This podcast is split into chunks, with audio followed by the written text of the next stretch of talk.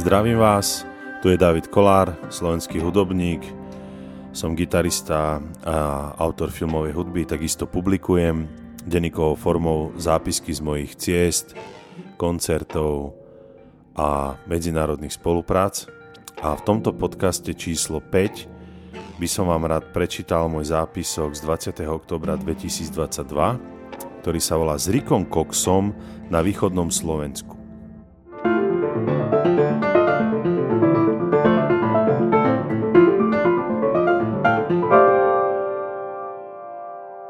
Prvnež vám začnem čítať tento zápisok, by som vám zhrnul, ktorý Cox je.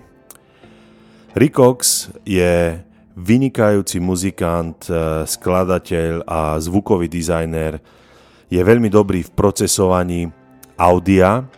To znamená, že na, predstavte si na podiu troch muzikantov, každý niečo hrá a Rick ich v reálnom čase dokáže nahrávať do svojho počítača a ako technologicky upravovať a púšťať to naživo naspäť týmto muzikantom.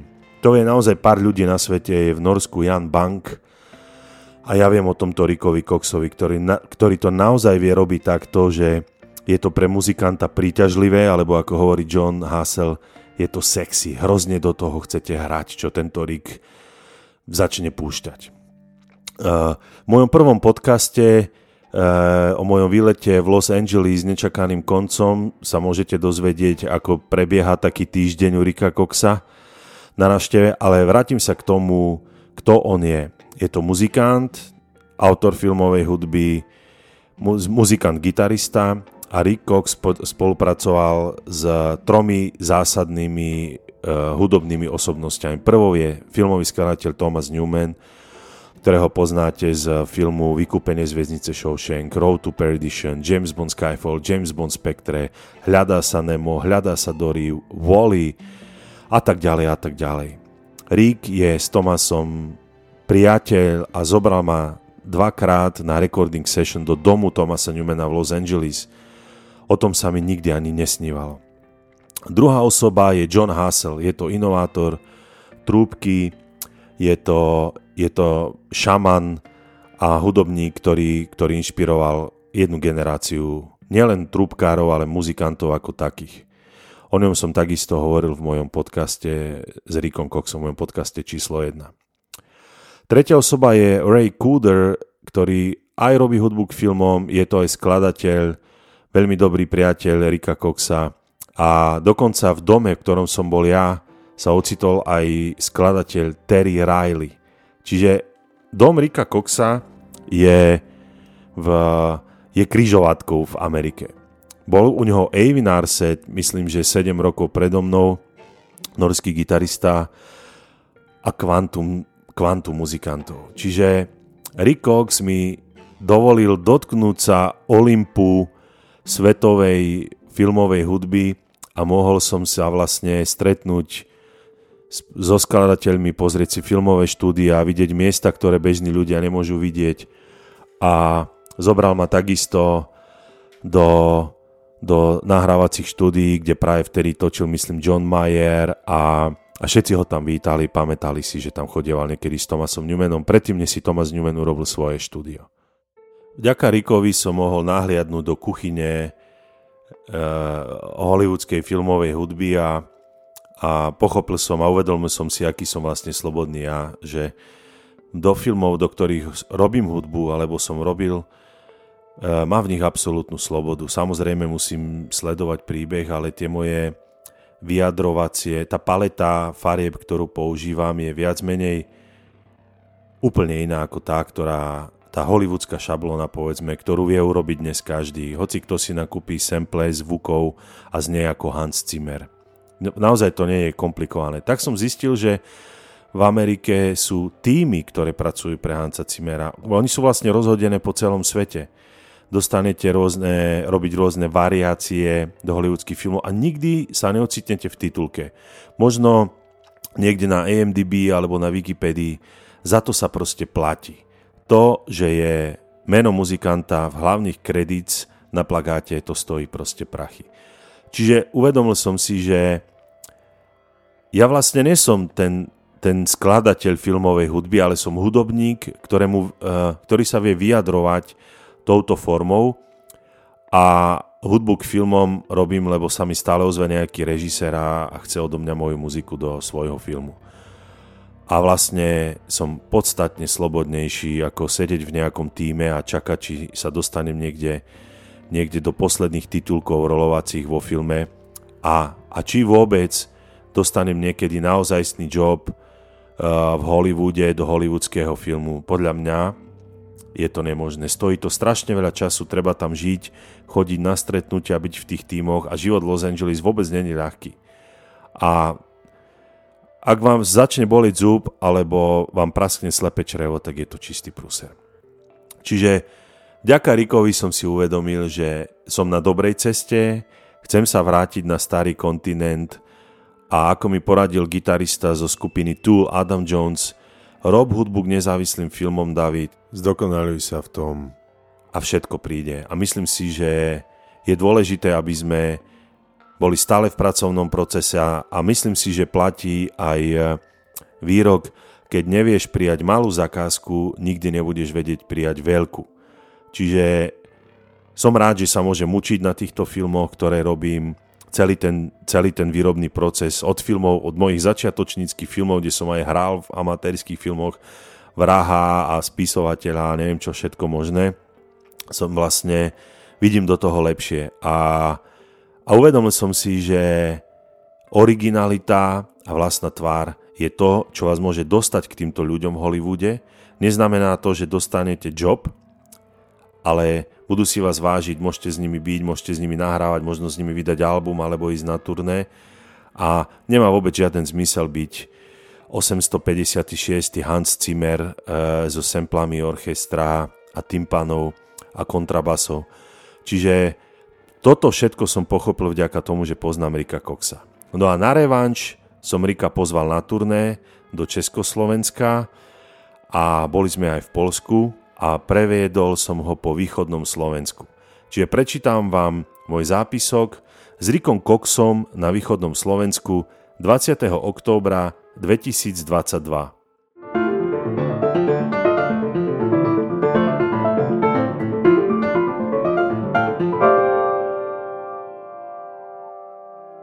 Rika som ubytoval v penzióne Hradby v Prešove.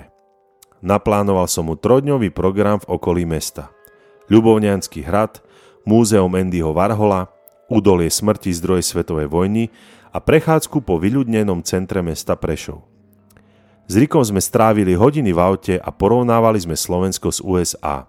Životnú úroveň, cestovný ruch, zvyky a hudobnú scénu. Samozrejme, že sa to nedá porovnať, ale nahliadnúť a vyhodnotiť isté veci možné je. Nedávno som bol v Bratislave na nahrávaní s Michalom Novinským. Mišo je asi najznámejší a najvyťaženejší skladateľ filmovej a divadelnej hudby na Slovensku a pravdepodobne aj v okolitých krajinách. Zhodli sme sa, že najneúctivejšie sa k nám obom chovali ľudia na Slovensku. Viedli sme dlhé debaty o tom, prečo tomu tak asi je. V čom spočíva tá slovenská malosť. My sme v podstate stále v rozmanitých občianských vojnách. Ak je niekto v niečom dobrý, okrem športu, tam buď vyhráš alebo prehráš, tak na jeho adresu vyslovíme to nikdy neutichajúce ale. Ak niekto vie hrať rýchlo, tak mu ale chýba hĺbka. Ak hrá niekto filozoficky, chýba mu technika. Ak hrá niekto výborne rock, tak ale určite nezahra jazz. Ak má výbornú techniku na bicích, tak ale nedokáže hrať pocitový jednoduchý song. Ak vie niekto takmer všetko, tak sa zistí, že je samouk a tým pádom sa o ňom ani nebavme. Hrozne si týmto škodíme a stále platí môj starý výrok, že Slovensko je super prostredie, na získanie komplexov. Na Rikovi a vlastne na všetkých mojich hudobných spoluhráčoch sa mi páči práve to, že si jeden na druhom váži to, čo ten druhý vie. Sústreďme sa na to, čo vieme, čo nám ide, čo nám ide ľahko a zdokonalujme sa v tom. Nemyslím tým, že nemáme ovládať hudobnú teóriu a že nemáme vedieť, čo hráme. Niekde som čítal, že spôsobom, akým sa dnes vyučuje na školách, len vychovávame priemerných ľudí. Ak má dieťa napríklad z jazykov jednotky a z matematiky trojky, tak čo urobíme? dáme ho na doučovanie z matiky. Zoberie mu to strašne veľa energie, kým sa dostane na dvojku. Kvantum úsilia. Nemá na to jednoducho bunky. Úplne prirodzene mu však idú jazyky. Ak by energiu, ktorú dá dieťa do doučovania matematiky, dalo do jazykov, bolo by na úplne inom leveli. Tu platí, že ak dáme rybe šplhať na strom, bude vyzerať ako nemehlo. Inému dieťaťu ide za prirodzene matematika. To isté platí v hudbe. Každý by mal, alebo by sa mal pokúšať nájsť to, čo mu ide najlepšie a pracovať na tom. Ľahko sa mi to hovorí, chcel by som, aby moja dcera mala jednotky zo všetkých predmetov. Hľadáme dokonalý priemer. Môže ale byť priemer dokonalý? Na zmyšľanie hudobníkov, s ktorými som prišiel do styku, sa mi páči práve opačný spôsob zmýšľania. Každý má v hudbe svoju úlohu a naplňajú na najvyššej možnej úrovni. Pet Mastelo to nehra ako Gergo Borlaj a naopak. Je to v tom, že všetky tie generácie žili v slobode? Najlepší sa niekam dostali? Slobodná tvorba? Bol to prirodzený výber? Neviem. Asi. Každopádne robili niečo ináč a fungovalo to. Náš minulý režim nahrával priemerným a lojálnym, česť výnimkám. Možno je v nás dodnes to, že ak sa niekomu darí, tak si automaticky myslíme, že si to nejako musel vybaviť. Niečo za tým určite bude. Častokrát sú to otázky legitímne. V našej krajine existuje kvantum boháčov, ktorí si zarobili peniaze vlastnou hlavou. Automaticky preto závidíme, aj keď nemáme čo. V popmusic kopírujeme už overených zahraničných interpretov a veľkej obľúbe sa u nás teší revival západných amerických kapiel, prípadne ľudovky. Všetká česť kapelám, ktoré hrajú poctivý revival alebo pop, je dôležité udržiavať stopu. Ak by môj otec nemal revival kapelu, asi by som sa k hudbe vôbec nedostal. Moja otázka má ale iný zámer. Je v nás akýsi strach z nájdenia vlastnej identity? Čo sme vlastne urobili na začiatku druhej svetovej vojny? Čo všetko sme si tu robili navzájom do roku 1989? Sused susedovi, kamarát kamarátovi? A potom to prišlo. Každý si mohol robiť, čo len chcel. Podnikať, mať doma video, filmy s jednohlasným dubbingom, napálené CDčka a ísť k moru na dovolenku. Sused bude závidieť. Táto náhla sloboda mala aj svoj mínus, ktorý sa premenil v chorobný konzum. Mám pocit, že Slovensko je veľmi blízko východu a zároveň veľmi blízko západu. Sme v takom očistci. Chceme byť súčasťou veľkého západného sveta, ale v krvi nám neustále prúdi režim minulý. Sme aj tu, ale aj tam. Natiahnutí ako žuvačka. Sme výborní štatisti a stratégovia tretích strán. Príde mi to veľmi detinské krutá stredoveka dedina ako z románu Laurus, alebo čo nám momentálne vyhovuje viac? Zdravý sedliacký rozum nám napovie. Čo vlastne je ten zdravý sedliacký rozum? Nie je náhodou počiarknutý konzumom? Znamená to veriť svojej intuícii, pocitu? Ale v dnešnej dobe je to veľmi málo. Tliachať o niečom, o čom nemáme ani šajnu. Načúvať svojmu vnútornému hlasu a vysloviť verdikt pekné, alebo škaredé, prípadne svetové, alebo zbytočné, alebo nezaujímavé. A je to. Aké je jednoduché, nie? Je to v myslení cesta späť k čiernobielým televízorom s troma kanálmi, ktoré sme všetci vymenili za minimálne 100 kanálové farebné? Rick, Erik, Pat, Arve a Fenes sú celý život otvorení novým podnetom. Z nových podnetov vznikajú nové skúsenosti a z nich prichádza múdrosť. Múdrosť v rozhodnutiach a v skutkoch, nie v slovách. Veď aj sval prestane rásť, ak z ním budeme robiť stále ten istý cvik a nevystavíme ho zmenám a nekomfortnej zóne.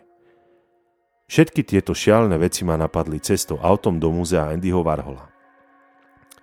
Keď Rikox nahrával s Tomasom Newmanom hudbu do filmu Vykúpenie z väznice Shawshank, montovali môjmu dedovi do domu splachovací záchod – Spomenul som si na príbeh Juvala Noah Harariho o pití čaju. Istý človek pil každé ráno čaj a čítal pritom noviny. Čaj pil hlavne kvôli svojej dávke cukru. Jedného dňa sa zamyslel a povedal si, že pri pití nebude čítať noviny a skúsi sa sústrediť na chuť. Uvedomil si, že okrem cukru má čaj aj nejakú chuť, ktorú si doteraz popri čítaní vôbec neuvedomoval. Rozhodol sa, že svoj každodenný čaj bude odteraz piť sústredene a bez čítania novín. Postupne vyskúšal všetky príchute v supermarkete. Testoval ich. Sústredil sa na ne. Jedného dňa navštívil odborníka, ktorý mu urobil o čaji prednášku. Začal ho navštevovať častejšie, častejšie a kupoval špeciálne druhy čaju. Sústredil sa na chute a začal ich postupne vnímať a rozoznávať. Uvedomil si, že v supermarkete si už žiaden čaj nikdy nekúpi. Na konci príbehu povedal Ak by ste mi dali tento špeciálny čaj, Panda Tea, v to ráno, keď som čítal noviny a tešil sa na moju dávku cukru, nevšimol by som si žiaden rozdiel medzi čajom zo supermarketu a týmto špeciálnym čajom. Slovensko je krásna krajina, veľmi často poznamenal Rick. Bol nadšený z Ľubovňanského hradu. V Amerike také hrady nemajú. Pozreli sme si aj údolie smrti, bunkre a múzeum Mendyho Varhola. Pre Rika to bol obrovský zážitok. O Varholovi toho vedel oveľa viac než ja. Múzeum je urobené veľmi dobre, ale škoda, že je práve na takomto mieste. Ale. Zase som dal ale. Cestou do Krakova sme s Rikom rozoberali hudobnú teóriu. Rik si vymyslel vlastný intervalový systém. Nebavilo ho hrať vo všetkých tých kresťanských módoch a v diatonických stupniciach. Rik vníma na hmatníku čísla ako priestor, nie ako miesta, kde konkrétne tóny hrať. Má tabuľku, do ktorej zapísal všetky možné kombinácie intervalov v jednej oktáve. Tabuľke má napríklad zapísané čísla 2, 5, 5. To znamená napríklad od tónu C 2 tóny vyššie, čiže tón D. Od tónu D 5 tónov, čo je tón G. A o 5 tónov od tónu G je zase tón C. Rick ovláda všetky obraty tejto kombinácie od ľubovoľného tónu. Má naozaj zmaknutú hudobnú teóriu. Trik je v tom, že touto náhodnou cestou harmonii hra niečo, čo predtým nepočul. A práve Rickov spôsob hudobného uvažovania zaujal Johna Hassela a Thomasa Newmana. Prečo? Spomeňme si na príbeh s čajom. David Tento podcast venuje mojemu priateľovi Vladovi Kačalovi, ktorého včera operovali v Košiciach a praje mu skorej zotavenie.